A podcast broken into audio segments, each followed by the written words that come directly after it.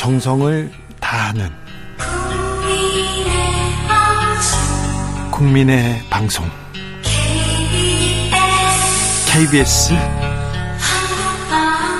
주진우 라이브 그냥 그렇다고요.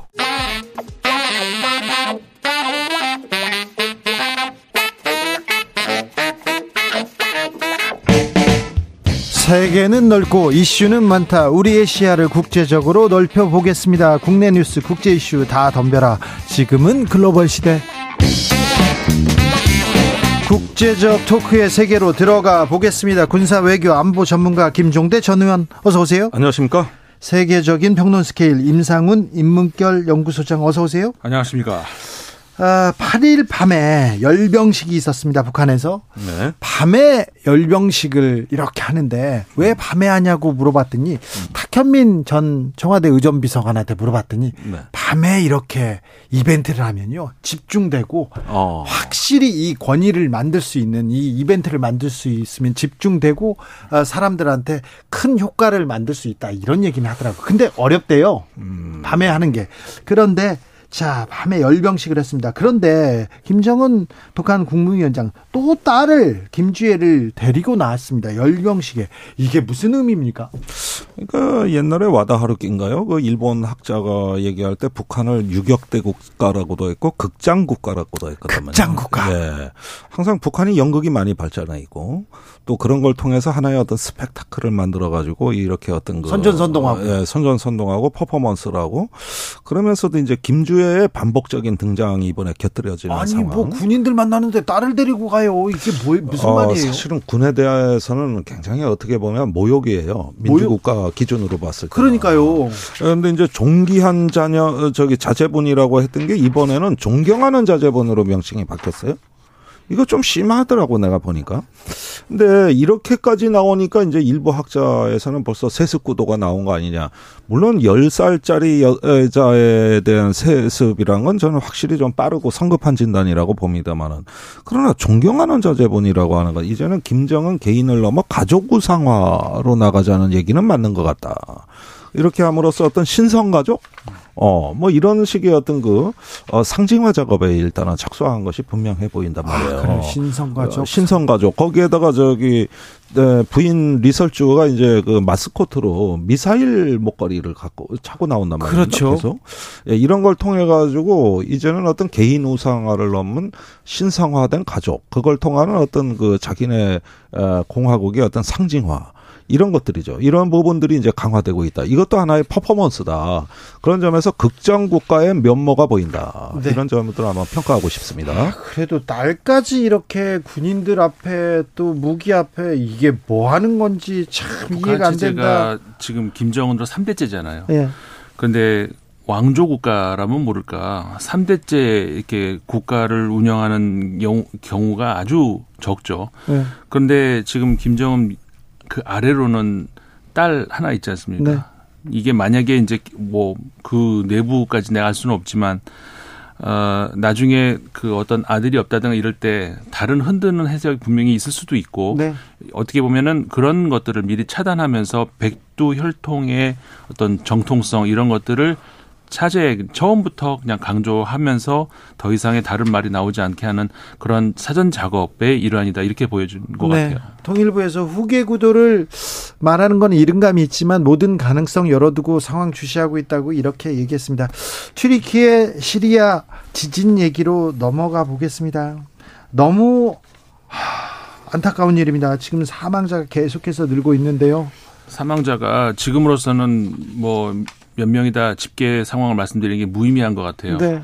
너무 정말 이런 말씀을 이렇게 앉아서 드리기도 그분들한테는 미안하지만 어 고무줄 같다. 그러니까 이게 지금 어 2만 명, 3만 명 이게 최악의 그 예상치로는 무슨 물론 가능성이 낮긴 아직은 낮긴 하지만 10만 명까지도 갈 수 있다는 그런, 보도도 있었어요. 예, 예상치도 미국에서 나왔거든요. 이게 어디까지 갈지 알 수가 없는 것이고 문제는 정확하게 좀 파악이 그러니까 그 실종자가 파악이 안 되고 있다는 거거든요. 그렇기 때문에 지금 구조자가 몇 명 그러면은 실종자가 몇 명 그러면 어느 정도 사망자가 나올 것 같다는 이 짐작이 될 수가 있는데 그거를 할 수 없다는 게 이제 문제가 되는 것이고 특히 그 국경지대이기 때문에 시리아 쪽으로도 피해가 있지 않습니까? 네. 물론 더 적지만 시리아 같은 경우에는 지금 10년이 넘게 내전 중이기 때문에 예. 정부군하고 반군하고 사이에서 통제가 안 되는 부분들이 공백 부분이 있어요. 그러니까 어떻게 그 구조 작업에서도 한계가 있을 수밖에 없고 뭐냐면 완전히 무정부 상태의 국가이기 때문에 어, 피해 규모를 우리가 집계한다는 것 자체가 너무 죄송스럽지만 무의미한 의미인 것 같습니다. 시리아 난민들은 내전을 피해서 시리아 국경을 넘어서 네. 터, 튀르키예로 왔는데 그 국경지대에서 참변을 당해서 다시 고향에 이렇게 돌아가는 모양새를 보는데 너무 슬픈 일이 있더라고요. 그런데 에르도안 대통령이 쟤는 대비하는 것이 불가능하다 이렇게 얘기해서 터키 사람들, 튀르키예 사람들 그 전 세계를 공분케 했습니다. 예. 이게 금색이 뭐 최고의 참사라고 해도 손색이 없습니다만 네. 이 비극의 와중 속에서도 저는 정부의 품격을 봅니다. 네. 민주국가가 대응하는 방식하고 예. 그렇지 않은 국가가 대응하는 방식의 차이가 여기서 또 전 세계 시민들에게 보여주는 차이가 있다. 지금 터키는 뭐 지금 에르도안 대통령 시절에 그 군사 쿠데타를 겪고 나서 네. 끊임없는 어떤 그 저 야당에 대한 탄압이라든가 또 우리 유신 헌법 뺨치는 개헌 독재로 어, 가고 있어요? 예, 이런 거 5만 명 넘게 숙정했습니다. 네. 교사하고 군인들요. 네. 그러는 가운데서 이제 그 어떤 민주공화정이 이제 유지되느냐 이런 부분들이 항상 논란이 됐고 그런 문제 때문에 EU 가입에서도 많은 어떤 허들이 있었어요.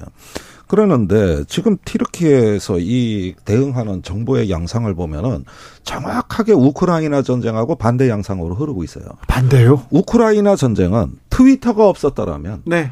그때 그 저 시민과 정부 기능 유지가 안 되고 완전히 붕괴됐을 겁니다. 그렇죠. 그때 그 페도로프 그 미하일 페로도프 그 부총리가 트위터를 통해 가지고 일론 머스크한테 스타링크 위성을 요청하고 예. 그다음에 이제 시민들의 어떤 정부 기능을 디아라고 하는 우크라이나 정부 앱을 통해서 휴대폰 전쟁을 한 거예요. 예. 이게 망해가던 나라 우크라이나를 살렸어요. 네. 정보의 확산과 공유, 연결의 에, 그 어떤 시스템이 연결의 정신이 망한 나라 우크라이나를 살렸던 겁니다. 그런데 지금 튀르키예에서는 오히려 끊고 있습니다. 네. 그러니까 정부의 비난을 하는 사람이 벌써 18명이 체포됐고요. 예. 200명에 대한 개정이 폐쇄가 됐고 조사가 들어갔고 이러면서 이 와중에서도 어떤 투명한 어떤 정보 공개와 연결이 아니라 역행하고 있는 거예요. 예. 그러면 비극이라는 것은 이렇게 우리가 연결돼 있을 때 힘을 합쳐서 이 고난을 이겨내자는 끊임없는 희망의 메시지가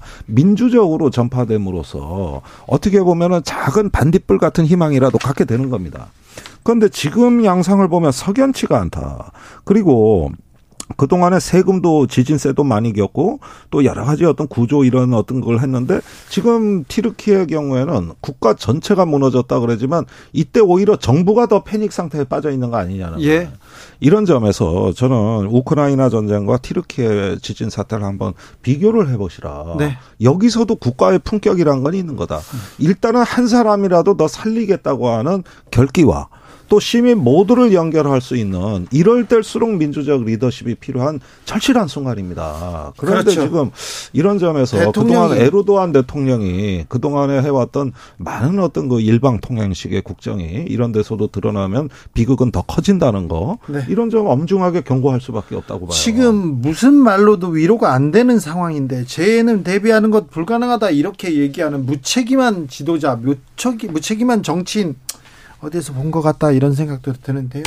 네. 1017님 튀르키예 지진 소식 너무 안타깝습니다. 7, 8년 전에 튀르키예 학생들 가르친 적이 있는데 그 학생들의 모국에 대한 너무나 큰 재해 일어나서 너무 가슴이 아파요. 뭐라도 돕고 싶고요. 성금 조금 보냈습니다. 우리도 좀 도와야 되는데 뭐라도 돕고 싶은데 그런 분들 많은데요. 어, WHO에서 튀르키예 시리아 2차 보건 위기 더 위험하다. 지진보다 더 위험할 수도 있다 얘기합니다.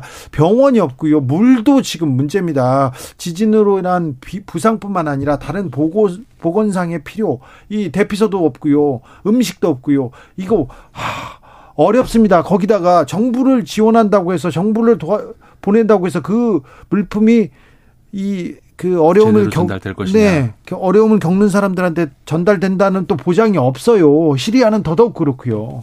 그게 사실은 문제거든요. 뭐 시리아 같은 경우도 지원 요청을 지금 시리아는 그 아까도 말씀드린 것처럼 내전 중인데 그 알라사드 대통령 같은 경우에 이제 유럽 어, 많은 국가들한테 그 제재를 받고 있거든요. 근데 그런 와중에도 지금 너무 상황이 열악하니까 유럽에다가도 지원 요청을 했습니다. 근데 이거 당연히 이제 유럽 국가들은 지원을 하겠다고 했죠. 그리고 많은 저, 지금 65개 국가가 총 아마 되죠. 그 지원을 하겠다고 했는데 문제가 이제 거기에 있는 거거든요. 그냥 막상 지원을 한다고 했을 때 제대로 전달이 되겠느냐는 것 그런 확신이 없는 거죠. 그렇기 때문에 어이 이 위급한 상황에도 급박한 상황에도 결국은 그내뭐 내고 그 교섭을 할 수밖에 없는 그 정부하고 대화를 할 수밖에 없는 왜냐하면은 내가 도와는 주겠지만 그게 바로 전달이 되겠 는다는 보장이 어딨나는 그렇죠. 그 협상을 해야 된다는 것이 너무 서글픈 서글프다는 것이죠. 음. 네, 이 문제에 대해서는 지금 이런 정치적인 어떤 상황을 따져서는 안 될 것 같아요. 네. 일단 인도적인 문제고 지금 미국이 얘기하는 건 뭐냐면은 지원 물자가 전달이 잘 돼야지 시리아 정부의 정권에 전달돼서는 안 된다. 이런 단서 조항을 달고 있거든요. 이건 조금 적절하지 않아 보입니다. 일단 인도적 지원은 무조건적이어야 되는 것이죠. 네. 그다음에 여기에서 시리아하고도 새로운 관계 개선에 또 기회로 이 위기를 어 기회로 반전시킬 수 있는 것도 도모를 해야 되는데 이럴 때 이제 경제 제재를 받고 있는 나라라는 게 항상 여기서 조건절로 튀어나오니까 이렇게 되면 어렵고 지금 전달할 길도 없는 거예요. 국경이 봉쇄돼 있으니까. 근데 이런 점에서는 국제사회가 조금 더 적극적으로 나서야지 이런 식의 어떤 그 정치적인 논리를 들이대는 건 좀 적절치가 않아 보이고요. 네.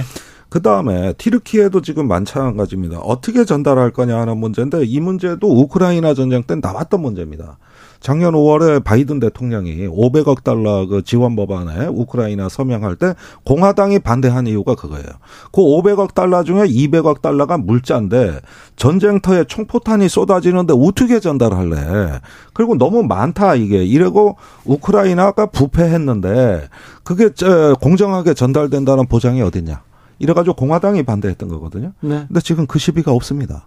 아, 지금 그 10개월이 지난 이 시점에 그 논쟁이 사라졌어요. 네. 그거는 어떤 그 전쟁 중에라도 민주적 통제가 되고 또 우버 택시가 가서 그 역할을 해줌으로써 이 문제를 해결한 겁니다. 그래요? 거기서 물류를 어, 우크라이나 정부가 우버 택시한테 통째로 맡긴 거예요.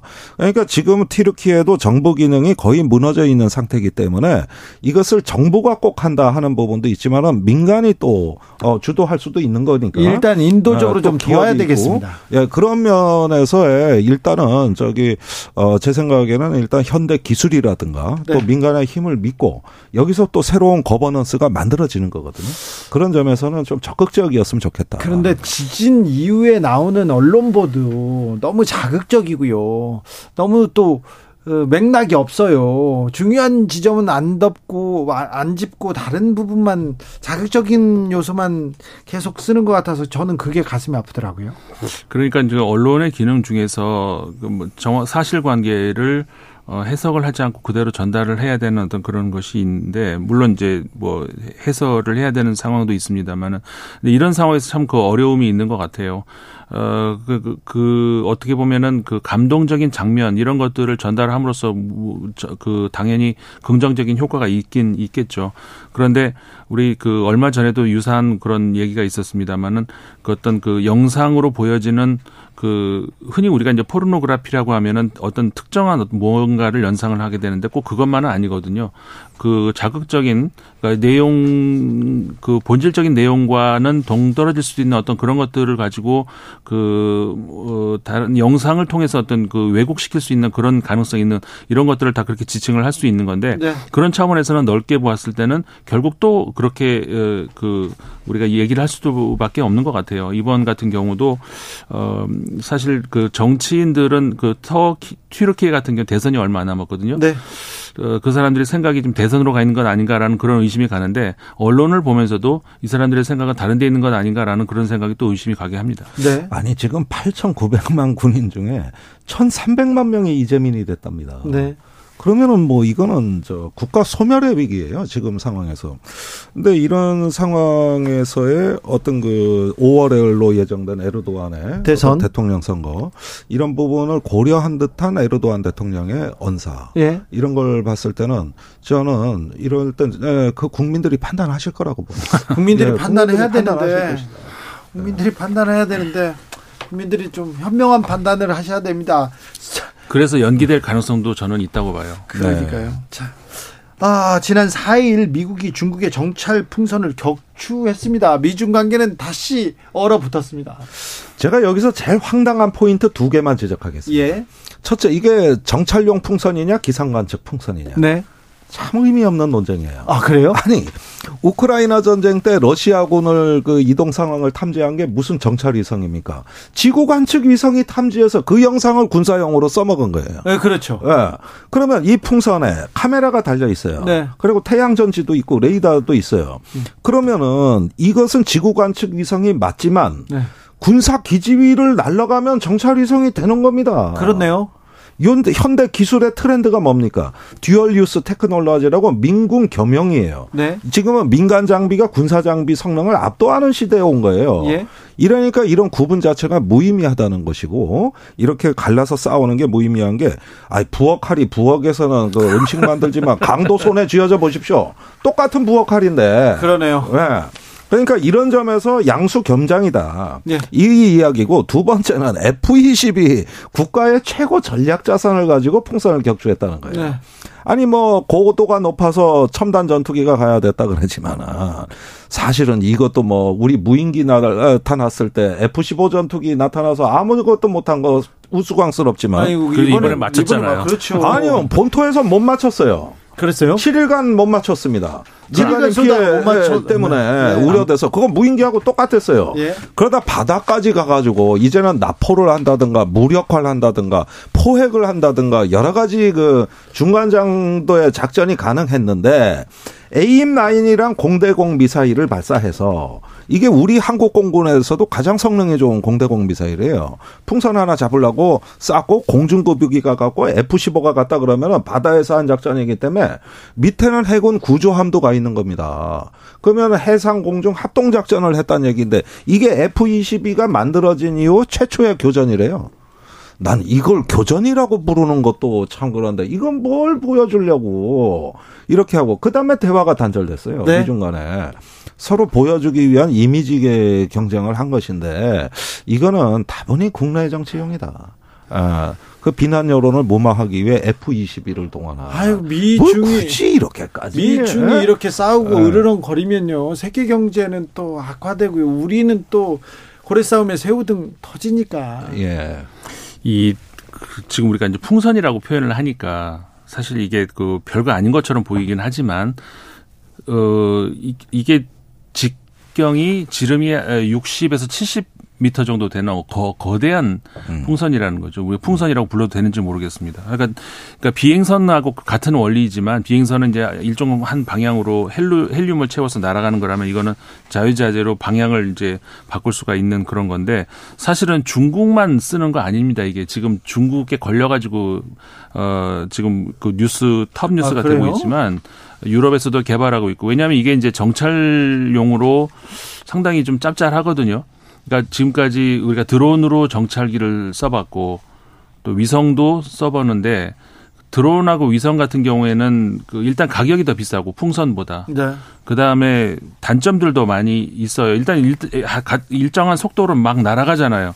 그렇기 때문에 어저 찍어서 전송할 수 있는 그런 한계가 이 풍선보다는 훨씬 더 있다는 것이죠. 풍선은 그런 의미에서 가격이 저렴하고 어 정찰용 그리고 또 하나가 굉장히 높이 날 수 있기 때문에 저, 이 드론 같은 경우에는 항공기라서 일정한 그 어떤 그 높이가 있잖아요. 그러니까는 그 레이더에 걸리기가 쉬운데 대부분 걸리죠. 근데 이, 이 풍선 같은 경우에는 그 이상으로 올라가기 때문에 네. 걸리지가 않는다는 거예요. 그런 장점 때문에 사실은 중국에서 굉장히 많이 쓰고 있고 지금 미국만이 아니라 전 뭐 뉴스에도 지금 나오고 있잖아요. 그 5대륙에서 전부 쓰, 사용하고 있었다고. 음. 어, 이것이 지금 미국에서 걸려서 그러는 것이지 이미 사용을 계속 중국에서는 하고 있었고 다른 나라에서도 개발을 하고 있었고 그렇기 때문에 이게 이제 새삼스러운 일은 아니다라는 것이고 다만 근데 이번에 그걸 왜 걸렸을까라고 하는 게 두 가지 가능성이 있는 것 같아요. 그 미국에서 의도적으로 기다렸다가 했다는 그런 가능성도 있을 거고 아니면 중국이 미, 국을 실험하기 위해서 일부러 고도를 떨어뜨려서 한 맞춰봤다. 미국이 어디서부터 발견을 하는지 뭐 이런 그 두 가지 분석이 다 공존하고 있는 것 같아요. 일단은 좀 더 지켜봐야 그 말씀대로라면 네. 한반도 지나간 걸 그렇죠. 우리 군은 포착된 게 없다 그랬는데 지나... 거기서는 고고도로 지나갔을 수도 그렇죠. 있는 겁니다. 그렇죠. 이거 제2의 무인기 사태 됩니다. 음. 그때도 저 항적을 발견하고 어 저게 아니라고 판단했다가 나중에 들통 났는데 네. 이번에도 합참에 전비 태세 검열을 해야 됩니다. 아, 네 물어봐야 되겠어요. 네. 그래서 네. 미세한 항적이 있는가 없는가 다시 검색해야 돼요. 알겠습니다. 풍선이 네. 우리나라 항 저 상공을 날아갔는지 그리고 50억 퇴직금은 세계적으로는 어떤 어떤 판결을 받았는지 그 부분에 대해서는 다음 시간에 할게요. 네, 오늘 황당한 얘기만 많이 하시네. 네, 아니 황당한 이제, 사건이에요. 네, 네, 알겠습니다. 여기까지 할까요? 예. 김종대, 임상훈 두 분께 감사합니다. 고맙습니다. 감사합니다. 정치 피로, 사건 사고로 인한 피로, 고달픈 일상에서 오는 피로. 오늘 시사하셨습니까? 경험해 보세요. 들은 날과 안 들은 날의 차이. 여러분의 피로를 날려줄 저녁 한 끼 시사 주진우 라이브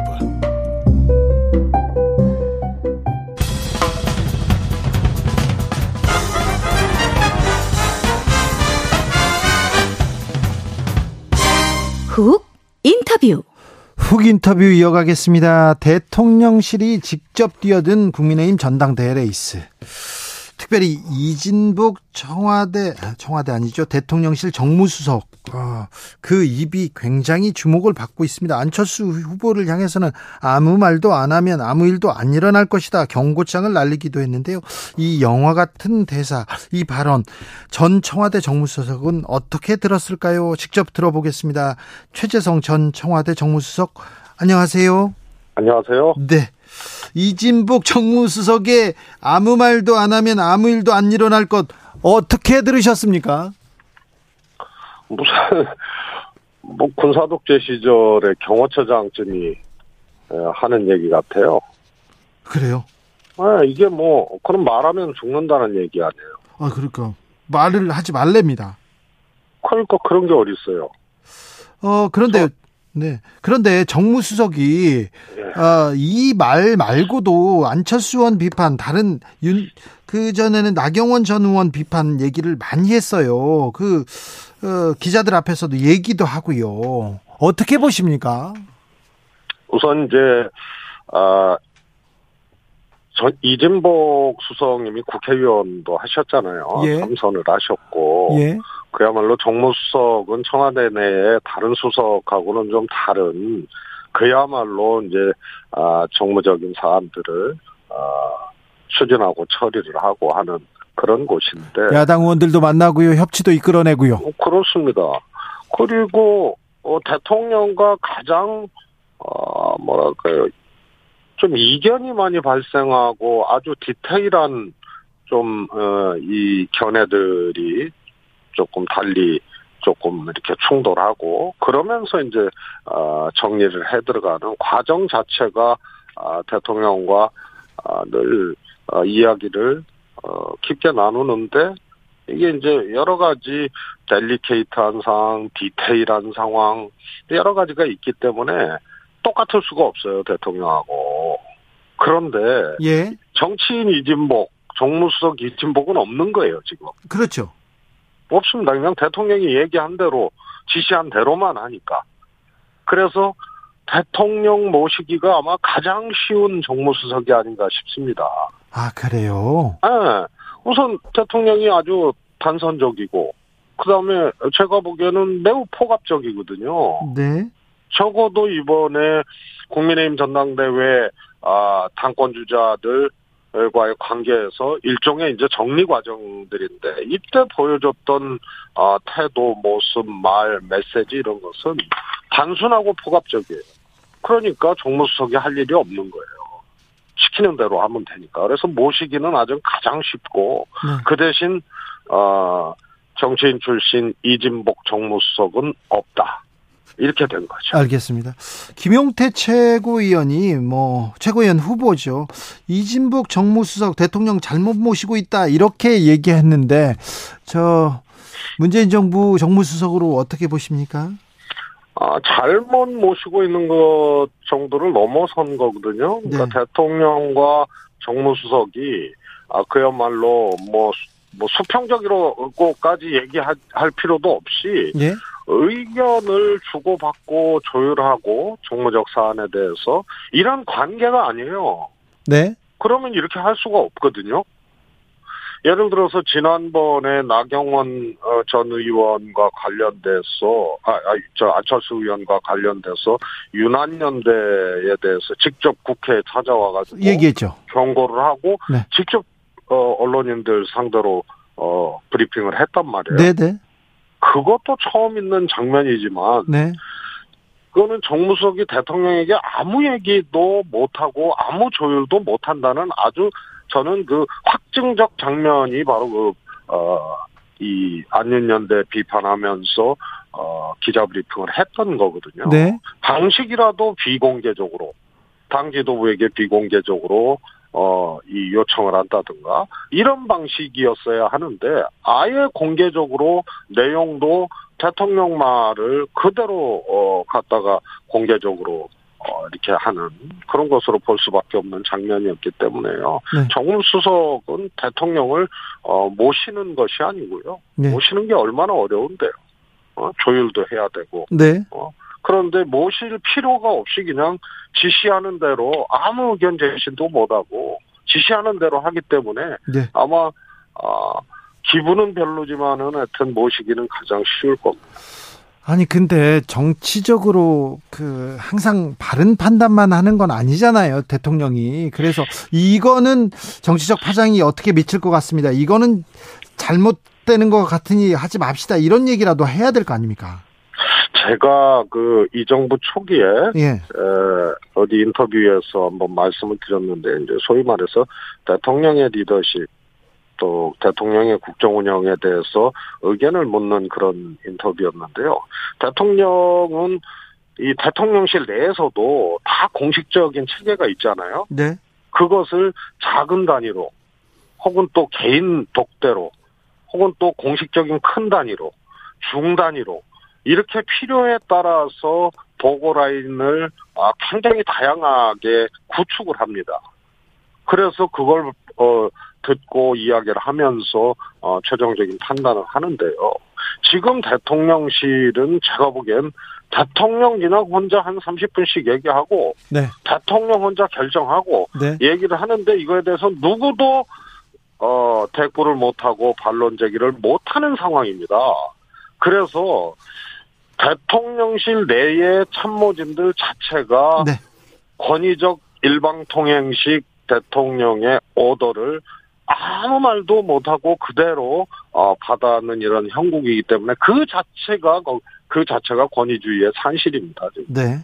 그러니까 뭐 어, 대통령 말이 그냥 어, 짐이 곧 국가가 되는 거고요. 어, 그러니까 대통령은 무오류의 존재로 어, 이 돼야 돼요. 그러니까 지금 절대 존엄이 되는 거 아니에요? 그 내부에서 그러면은 네. 대통령의 오류나 대통령의 잘못된 판단, 대통령의 잘못된 언어, 태도, 어, 또 정책 결정 이런 것을 누구도 어, 지금 제어할 수 있는 뭐 제어는 커녕 반론할 수 없는 그런 문화이기 때문에요. 네. 하여튼 여기는 어, 하여튼 절대 존엄이 돼가는 매우 위험한 어, 그런 상황이죠. 문재인 청와대는 어땠습니까? 말씀드렸다시피요. 이 큰 단위의 보고 체계와 회의 체계, 작은 단위, 중 단위, 개별 단위 이런 걸 갖고 중요한 문제일수록 대통령이 이 라인들을 여러 가지 라인들을 가동을 해서 어 이 대통령께서 판단하시는데 아주 다양한 아또 어떻게 보면은 좀 중층적인 그런 장치를 통해서 어 정보와 보고가 아, 왜곡되지 않게 하고 판단의 준거들을 다양하게 아, 그렇게 갖고 가는 그 체계를 이 하셨죠. 그러니까 아, 참모진이나 대통령실 청와대 이외의 다른 뭐 민간 라인, 사적 라인을 가지고 어, 뭐 정책 결정이나 뭐, 뭐 정무적 판단을 하시고 하는데, 아, 그걸 가동했던 것이 아니고 청와대 내에서 큰 라인, 작은 라인, 중 라인, 개별 라인들을 청와대 내에서 아주 복잡한 문제이고 어려웠고 중요한 문제일수록 다양하게 가동을 하셨죠. 네. 그러니까 언로가 살아 있었고 의견을 자유롭게 개진할 수 있었고 저만 하더라도 사실 어 뭐랄까 좀어 볼륨이 높아질 정도로 어 대통령과 어 이렇게 토론하고 얘기 의견 충돌이 있었을 때는 어떻게 어떻게 마무리됩니까? 그냥 합니다. 그냥요? 아니 최종 판단은 대통령이시지만요. 네. 거부될 때도 있거든요. 총무수석의 얘기가. 네. 그러나 저하고 대통령과의 어, 이, 이 대화로만 대통령이 판단을 하시지 않고요. 예. 또 먼저 어 예를 들어서 뭐 비서실장이라든가 또 이제 소단위 뭐 서너 명 단위의 아또 이 이야기를 할 수 있는 테이블 이런 네. 것들을 끊임없이 어 만들어서 하시기 때문에요. 네. 하여튼 충분히 얘기하고 또 판단은 대통령이 하시고 그런 네. 거죠. 저 문 대통령은 당비 얼마 내셨어요? 아마 뭐 저는 정확히 기억은 못 하는데 한 200만 원, 200만 원 정도 내셨어요. 아 그러셨습니까? 예. 네. 저윤 대통령 당 저 당비 300만 원 내는데 이런 말도 못 하냐 이 얘기 나왔는데 이 발언에 대해서는 어떻게 보십니까? 아니 300억을 내더라도 이런 거 아닙니까? 선출직이나 정무직은 어 일반 공무원과는 다르게 어 당원이 될 수가 있어요. 네. 그리고 대통령은 정당의 후보로 대통령이 됐기 때문에 네. 당적이 유지가 되는 거고요. 그래서 그 당에서 규정한 대로 당비를 내는 거예요. 대통령만 내는 것이 아니고 네. 국회의원들은 100만 원씩 내는 거고 일반 당원은 뭐 천 원 내는 당원도 있고 네. 또각 보직에 따라서 그렇게 정해진 대로 내는 거지 네. 대통령이 무슨 당에 뭐 어, 떡 먹으라고 던져주듯이 300만 원 내는 게 아니거든요. 아 그래 정해졌어요? 그렇습니다. 그다 다 정해져 있습니다. 아 그렇군요. 네, 그런데 그런데 이것과 당비를 내는 것과 그렇죠. 공, 공직자 네. 어, 행정의 수반으로서 정치적 중립과는 네. 그거는 다른 거예요. 그렇죠. 근데 이거를 가지고 야 돈 내는데 이런 것도 못하냐라고 한다면은 그러면은 아 국회의원들 어 리나 당에 어 판공비로 좀 풀면서 전부 다 어 나만 나만 따르라고 이, 이렇게 해야 되는 거 아니에요? 네. 그 말하고 똑같은 거 아니에요? 그래서 이거는 구시대적일 뿐만이 아니고 매우 위험한 발상이에요. 네. 그래서 저는 지금 그야말로 칼날위에 서 있다고 봐요. 지금 어 국민의힘 전당대회 과정에서 대통령과 대통령실이 했던 말과 행위들이 거의 제가 그 보기에는 법적으로도 저거는 어 문제가 될 소지가 큽니다. 두고두고 비판을 받을 수밖에 없어요. 대통령과 대통령실이 직접 이 당권 경쟁에 뛰어든 것처럼 보입니다. 그렇습니다. 그리고 문화라는 것은 정말로 이게 한 번 그렇게 형성이 되면요. 네. 총선 과정에서도 박근혜 대통령도 공천 개입으로 어, 유죄를 받은 거 아니에요? 네. 그래서 이런 식의 당권 개입, 전당대회 개입, 그 다음에 어 그것도 포지티브한 방식이 아니고 윤심을 포지티브한 방식으로 시그널 주는 것도 아니고 아주 그냥 직접적이고 네거티브한 방식으로 하나하나씩 제거해가는 네. 이런 과정에서 수많은 어 이 행위와 언어들이 있었을 거라고요. 이거 다 무덤까지 갖고 갈 수 있을 것 같아요. 알겠습니다. 그리고 총선 때도 이런 문화는 이어 이어지게 돼 있고요. 예. 그렇게 되면은 불행한 일이 일어날 수 있습니다. 알겠습니다. 문재인 전 대통령은 어, 당비로 월 200만 원 내셨습니다. 국회의원들은 제가 기억하기로는 네. 200, 200만 원인가 300만 원 네. 정도 그건 이제 당에 규정이 돼 있습니다. 예, 당 규정으로 200만 원 내셨고요. 국회의원은 월 75만 원 내고요. 당직을 맡고 있는 네. 국회의원들은 월 100만 원, 당 대표는 150만 원을 당비로 낸다고 합니다. 이건 정해져 있다고 합니다. 그렇습니다. 자, 정무수석님은 뭐 민주당의 전략가니까 제가 하나만 물어볼게요. 한동훈 법무부 장관이 국회에 오는데요. 네. 국회에 올 때마다 이렇게 뉴스를 만들고 가는데요. 네. 네. 어떻게 보십니까? 어, 한동훈 장관은 이미 이제 정치를 하고 있는 거죠. 네. 국무, 국무위원으로서, 어, 공무위원으로서만, 어, 본인이 이렇게, 어, 행위를 하고 태도를 갖고 간다면 저렇게 나오기가 어렵거든요. 네. 그래서 이미 정치를 하고 있는 거고요. 근데 이 정치가, 아, 비아냥이나 갈라치기 정치로 보여져요. 네. 그리고 수많은 말들을 쏟아내고 또 이, 이 검찰 수사 관련돼서도 매우, 어, 선택적인 그런 이제 편향을, 어, 한동훈 장관이 보이고 있는데, 네. 그런 말들이 쌓여서 결국은 윤석열 대통령에게 이것이 화살되어 돌아가게 돼 있습니다. 그래서 네. 정치는 하는데 이미 시작은 했는데 네. 아주 어 이 갈라치기 정치, 비아냥 정치로 어 지금 가고 있기 때문에 음. 한동훈 장관에게도 아마 앞으로 정치하는데도 이런 것들이 아, 굉장히 그 족쇄가 될 거예요. 그리고 윤석열 대통령에게도 지금 쏟아내는 말, 태도 이런 것들이 아, 결국 화살로 돌아갈 겁니다. 마지막으로 짧게 여쭤보겠습니다. 조국 전 장관 판결이 있었고요. 곽상도 전 의원 판결이 있었습니다. 어떻게 보셨는지요? 저는 아 정말 어, 특히 곽상도 전 의원에 대해서 이렇게 판결이 난 것에 대해서는 정말 깜짝 놀랐습니다. 아마 음. 국민들도 그랬을 거예요. 네, 네. 그리고 이건 우리 사회의 상식뿐만이 아니고 네. 아, 그동안 어, 지켜져 왔던 어떤 기준들도 이런 창조적 이 판결 내용 때문에 아, 아마 굉장히 무너질 것 같아요. 네. 그래서 대한민국 사법부가 어떻게 보면 어, 이 판결 하나로도 어, 뭐라 그럴까요? 조정을 울릴 정도의 아, 충격적 판결이라고. 알겠습니다. 자세한 내용은 다음번에 스튜디오에 모셔서 더 어, 세밀하게 들어보겠습니다. 최재성 전 청와대 정무수석과 말씀 나눴습니다. 감사합니다. 감사합니다. 교통정보센터 다녀오겠습니다. 유하영 씨.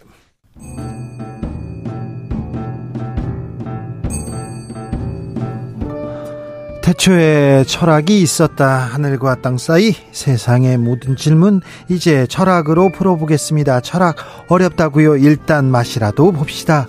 철학의 맛. 정치 철학자 김만곤 박사 어서 오세요. 예, 안녕하십니까? 조영근 소셜랩 접경지대 소장 어서 오세요. 예, 안녕하십니까? 네. 음, 좀 두 철학자들한테 묻고 싶었습니다. 이태원 참사 희생자들이 분향소 좀 설치해달라. 분향소 설치 허가해달라고 이렇게 거리에서 지금 외치고 있습니다. 이 문제의 본질은 뭘까요? 뭐 결국은 우리가 사회적 애도를 어떻게 할 것인가에 관한 문제라는 생각이 드는데요. 네. 예, 뭐 우리가 사회적 애도를 이야기할 때 첫 번째는 이제 사회적 뭐 사실 규명, 네. 두 번째는 책임, 그리고 세 번째는 재발 방지인데 네. 우리가 세월호 때를 돌이켜 보면 이 세 개가 아무것도 안 됐거든요. 네. 그런데 이제 이게 반복돼 그때 아무것도 교정되지 않아도 아무 문제가 없었고 그러다 보니까 또 이번에 이태원 참사에서도 뭔가 또 이게 재발되고 있다라는 생각이 좀 드는데요. 결국은 이게 뭐 우리가 이게 이태원 참사 직후에 바로 또 애도 기간을 국가가 또 선포했었잖아요. 예. 또 그래서 그때는 뭔 논쟁을 만들어냈냐면 아니 도대체 우리가 왜 애도를 억지로 해야 되느냐라는 그런 논쟁을 만들어내고 지금은 아무것도 예. 따지지 마라 애도만 예. 해라 예. 예. 추모할 때지 추궁할 예. 때가 아니다 이런 얘기 있잖아요. 예 그렇게 이야기를 해놓고 이제는 뭐 추모 공간을 만드는 문제를 가지고 이렇게 어, 서울시와 어떻게 유가족이 다투는 현장을 또 정부는 방관하고 있고요. 그리고 더 지금 또 아쉬운 부분은 뭐냐라고 하면 이게 처음에는 책임을 외면하다가 이게 뭐 이게 어 이런 이 사 이이 참사가 일어날 만한 징조가 이미 있었고 신고가 있었다는 게 드러났을 때 제일 먼저 그래도 정치적 감각이 있었던 오세훈 시장이 나와서 네. 그래도 먼저 이야기를 했었는데 네. 뭐 이렇게 눈물도 좀 흘리고 있었는데 그리고 눈물을 흘리고 돌아가서 지금 이걸 하고 있는 거죠. 서울 광장 분향소 불법이다. 네. 이거 철거해야 된다. 네. 그러니까 이거야말로 정치적 위선이라고밖에 말을 할 수 없는 부분인 것 같고요. 그래서 이 부분에 대해서는 우리가 명확하게 오세훈 시장한테 저 말하고 싶습니다. 이건 정치적 위선이다라고 말하고 싶어요. 예, 좋은 말씀 먼저 해주셨으니까 저는 뭐 간단하게 말씀드리고 싶습니다. 일단 서울시의 그 서울시 광장 분향소 철거 행정 대집행은 위법합니다. 위법이라고요? 네, 그렇습니다. 왜냐하면 행정 대집행법상에서 보면 어, 이게 다른 수단으로서 그 이행을 어, 확보하기 곤란하고 그 불이행을 다시 말하면 철거를 하지 않는 것을 방치했을 때 이게 심각하게 공익을 해칠 수 있을 때만 행정 대집행을 할 수가 있습니다. 그러니까 심각하게 공익을 대, 이, 해칠 경우 우려가 있는 경우 예를 들면 거기 분향소를 설치 안 했는데 서울 그, 그 바람에 서울 시민들이 대부분 출퇴근을 할 수가 없게 됐다라든지 아니면 그것 때문에 망하게 됐다든지 우리가 네. 뭐 이런 식의 뭔가 심각한 공익의 침해가 있지 않는 이상은 할 수 없는 것이 법률에 적혀 있고 그다음에 대법원 판례로도 확립이 돼 있어요.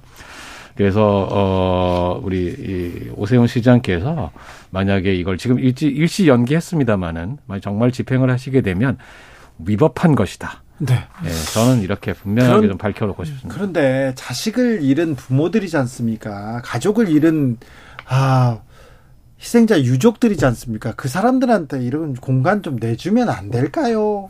왜 이런 생각은 안 할까요? 뭐 이거 이건 결국은 뭐 권력의 문제인 것 같아요. 이게 뭐 그 공간을 내주는 게 우리 권력의 이로운가 안 이로운가를 판단하고 있는 것 같고요. 예. 뭐 그게 안 이롭다라는 판단을 하기 때문에 지금 이런 일이 일어나고 있는 것 같고 그리고 이제 뭐 사실 더 중요한 문제는 뭐냐면 이게 정말 우리가 진실 규명을 못하고 책임을 못 지우고 사태 재발을 못하면 이게 오롯이 공권력이 해야 될 일인데 이게 다 누구한테 넘어가느냐? 남아있는 유가족들한테 넘어가는 일이 가족들이 투사가 되고 있어요. 그러니까 가족들이 다 저절로 투사가 될 수밖에 없어요. 예. 예. 이걸 공권력이 해주면 가족들이 왜 투사가 됩니까? 이 공권력이 안 해주니까 이 가족들이 투사가 되고 있는 거고요. 그리고 이런 사회적 참사에서 사회적 참사가 일어난 이유가 어떤 정부나 지자체가 자기 지가 할 정부적 책임을 다 하지 않았기 때문에 일어난 건데. 네. 그러면 이런 사건에서 어떤 그 서울시가 있고 유가족이 있다면 여기서 신뢰관계를 먼저 줘야 되는 점은 서울시거든요. 네. 유가족이 아니에요. 예. 그러면 서울시가 유가족이 믿을 만한 신뢰를 주고 어떤 협상 과정을 줘야 되는데 지금 서울시와 유가족에서 진행되고 있는 협상 과정을 보면 서울시는 기자회견을 열면서 우리는 할 걸 다 했다라고 이야기하고 있지만 유가족들이 말을 들어보면 일방적인 통보로 그냥 한번 만나고 뭐 이런 식이었는데 이게 어떻게 어 우리가 마치 이걸 가지고 뭐 계속 논의해 왔던 것처럼 이야기를 하고 있다라고 이야기를 하고 있잖아요. 네. 그럼 이 양자 사이에서 생긴 이, 이, 이 불신이 아주 깊다라는 건데 그러면 그 불신을 만들었던 책임 그리고 그럼 불신들 자체가 이런 논쟁을 유발하고 있다라는 것 생각 좀 들거든요. 네. 그럼 이 불신에 대한 책임도 서울시가 오롯이 져야 되는 부분이라는 생각이 듭니다. 저는 더 큰 문제가요. 피해자들이고 유가족들인데 유가족 옆에서 2차 가해를 가하는 거. 네. 세월호 참사 유가족들이 우리 아이들 어떻게 죽었습니까? 이렇게 광장에서 노숙할 때, 노숙 투쟁할 때 옆에 와서 폭식 투쟁했잖아요. 나중에 보니까 정부가 국정원이 전경련이 삼성이 돈을 대 가지고 보수 집회가 보수 집회를 열었더라고요. 그런데 지금은요. 보수 단체가 와 가지고 그 옆을 점막을 다 치고요. 계속 비방합니다. 저희 출연하신 희생자 가족 한 분이 자꾸 온갖 욕을 한다고 욕, 욕을 해서 반항도 못하고 듣다가 기절하는 사람도 있다고 그렇게 얘기하시더라고요. 이런 2차 가해는 왜 반복되는 걸까요? 이게 그 어, 지금 뭐 저도 보다가 참 읽기가 그 정말 힘들 정도로 이분들의 행패가 심각한데 뭐 취재를 갔더니 어, 이제 취재 나왔으니까 슬픈 연기 해야지 하면서 막 옆에 와서 어, 비난하고 이런 것까지 정말 여러 가지 상, 상상하기 어려운 게 많은데요. 어, 우선 그 분명하게 하고 싶은 것은 유가족에게 유가족 다움을 강요하고 진짜 슬픔을 증명하라고 요구할 권리는 누구에게도 없습니다. 그렇죠.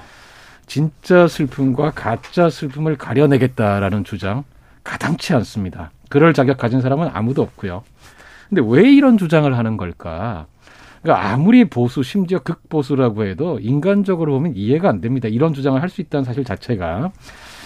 그래서 생각을 해보면 이제 곰곰이 혼자 생각을 해보는데요.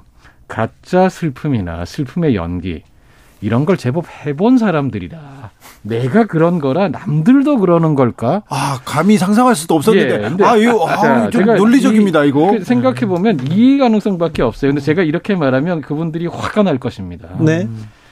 저에게 그분들의 내면을 판단할 권리가 없어요. 네. 마찬가지로 그분들에게도 유가족의 그렇죠. 내면을 판단할 권리는 없습니다. 누구한테도 없어요. 누구한테도 없습니다. 네. 그러지 마십시오. 네. 제발 좀. 근데 정말 신기한 게 그런 분들이 이제 다, 다 뭐 피해자다는 피해자다움을 증명하라고 하고 그 진짜 슬픔이라고 증명하라고 하시는 분들이 아, 그럼 너는 뭐 어떠냐라고 물어봤을 때 너, 너는 그게 진심이냐라고 물을 때 거기는 또 화를 내세요. 그렇게 또 불같이 화를 내시고 나의 진심을 의심하는 것에 대해서는 엄청나게 화를 내시거든요. 이건, 이거는 사실은 어떤 부분이냐면 저는 이게 공감이라는 말을 좀 느껴봤으면 좋겠어요. 원래 공감이 영어로 sympathy인데 이 말이 뭐냐면 타인의 고통을 함께 한다는 뜻이에요. 네. 네, 네. 그럼 이건 타인의 고, 통을 함께 하는 능력을 상실했다는 뜻이거든요. 공감 능력 능력이 없다라는 말은 지금 약간 그런 부분이 있는 것 같고요. 그리고 저는 좀더 정확하게 좀 말씀드리고 싶은데 이런 행태를 비판한 언론도 작아요. 네. 언론도 이걸 비판을 하지 못하고 있어요. 왜 그런지 네. 모르겠어요. 실제로 이 미디어 오늘이 전국 일간지 11개 포함해서 54개 언론사 뉴스를 제공하는 뭐 뉴스 빅데이터 분석 시스템 빅카인즈에다가 10월 29일부터 1월 26일까지 신자유주의연대 여기 이걸 주도하는 집단이죠. 네, 2차 가해를 예, 주도하고 있습니다. 예, 포함된 기사를 검색해 보니까 299건의 기사가 나왔는데 이게 언급한 이유나 기사 소재를 이제 분류해 보니까 절반 이상이 그냥 주말 동안 서울 도심에서 보수 성향과 진보 성향이 각각 대규모 집회를 연다는 내용이었대요. 이게요? 예, 예. 그런 그런 식으로 보도를 했다라는 거죠. 예. 이게 진짜 예. 말이 안 됩니다. 사실은 이 점에서 저는 우리 법원이 최근에 예.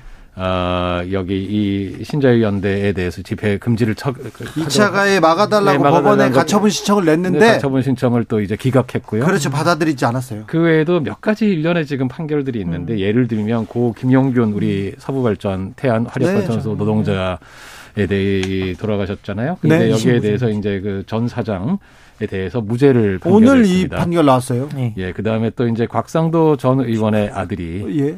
50억 원 받은 거에 대해서 퇴직금요. 네, 무죄라고. 네. 많이 부러워 보십니다만, 네. 뭐. 네네. 전 네. 이번 판결이 새롭게 뇌물 받는 방법을 개발해 준, 그렇죠. 개발해 준 것 같아요. 네, 뇌물을. 그래서 이게 아마 그 우리 워낙 다들 법 전문가들이시니까 법리적으로 따지고 보면 어쩌면 맞을지도 모르겠어요. 전 사실 제가 법 전문가 아니라서. 근데 네. 말이죠. 우리가 만약에 정말로 이게 법리적으로 문제가 없는 거라고 생각하면 더욱 심각한 상황입니다. 그렇죠. 무슨 말이냐면 법이 약자를 보호하고 강자를 바로잡아야 하는 게 법 아닙니까? 그렇죠. 그 역할 못 한다는 거거든요. 네. 그러면 이거는 한국 사회가 정말 총체적인 불신의 위기에 빠지는 겁니다. 더욱 네. 심각한 위기예요. 우리가 법이 사법이 적극적인 역할을 해야 됩니다. 법이 가능한 한 할 수 있는 한은 최대한 약자를 보호하고 강자를 바로잡아야 되는 거. 그래서 우리가 이 소위 말해서 늑대가 날뛰는 그런 세상을 바로잡아주는 게 법이 해야 될 역할 아닙니까? 예. 네. 그래서 지금 저는 사실은 한국 사회의 법이 음. 예, 그리고 이, 이 소위 법치주의가 심각한 위기에 처했다. 법치가 심각한 위기에 처했다고 하는데 정말 저는 그 녹사평역에서 임시 분향소에서 보수 단체들한테 그렇게 일방적으로 2차 가해를 당하고 있는 유족들이 제발 좀 막아달라 기절하는 사람이 있다 쓰러진다 이러면서 법원에 냈는데 재판부가 뭐라고 하냐면요. 유족의 추모 감정이나 인격권이 집회의 자유보다 절대적으로 위에 있다고 볼 수 없다. 기각. 뭐 이거는 뭐 법에 쓰여진 대로 뭐 자기들이 판단했다고 뭐 할 말은 없는데요.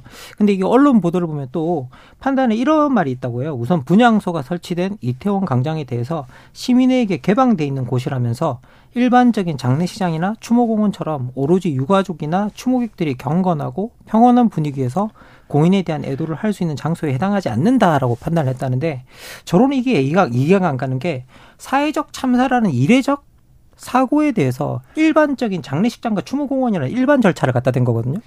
예. 아니 일반적인 장례식장이나 일반적인 공원이라고도 예. 여기서 누가 조롱하고 편매하고 인격 살인하고 음. 그러면 그건 마, 괜찮습니까? 그것도 말이 안 되는 거예요. 표현의 자유야 이렇게 예. 둬야 됩니까? 그런데 게다가 지금 이게 우리가 참 정말 일어나서는 안 되는 엄청난 사람이 희생된 그런 참사잖아요. 백주 예. 대낮 대낮에 예. 150명이 넘는 젊은이들이 골목에서 그냥 예. 숨을 못 쉬어서 죽었어요. 그러게요. 숨을 못 쉬어서. 예. 근데 여기에 대해서 그 표현의 자유나 집회의 자유라는 이름으로 이야기를 할 수 있다는 음. 게 법이 공감 능력을 완전히 상실한 것이죠. 이 법이 뭡니까? 네. 법이 상식해야 되는데 이게 어느 나라 법입니까? 뭐 이렇게 아까 사실은 이제 조영근 그 소장님께서 정말 정확한 지적이셨는데요. 이게 정말 법대로 판단한 거라면 법 자체가 문제가 있는 거예요. 그렇죠. 법대로 판단한 건법 네. 자체가 문제가 있는 거다. 왜 기본적으로 사회적 공감 능력이 없게 법이 세팅이 돼 있다라는 것이고. 네. 예. 그리고 두 번째는 뭐냐라고 하면 어떤 아까도 말씀드렸지만 법이라는 것들이 강자와 약자 간의 균형을 맞추는 것인데 강자에게는 한없이 지금 나오는 판결들이 그냥 어 이게 뭐라고 해야 될까요? 관용이라고 표현하나요?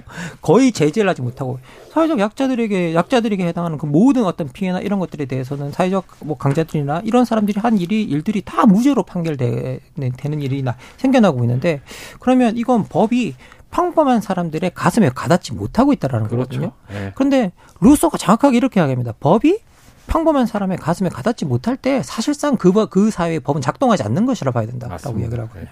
네. 예.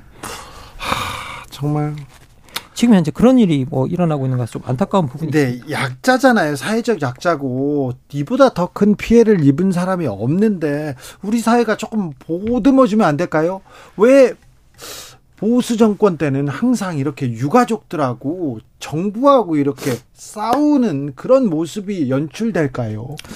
아까 이제 뭐 조용근 선생님하고 또 잠시 들어오기 전에 원래 보수가 이런 게 아닌데라는 말을 했었거든요. 그렇습니다. 원래 이런 사회적 참사에 가장 적극적으로 대응하는 세력이 오히려 보수여야 하는데. 그렇죠. 예, 예. 네, 우리가 사실 보수주의가 어.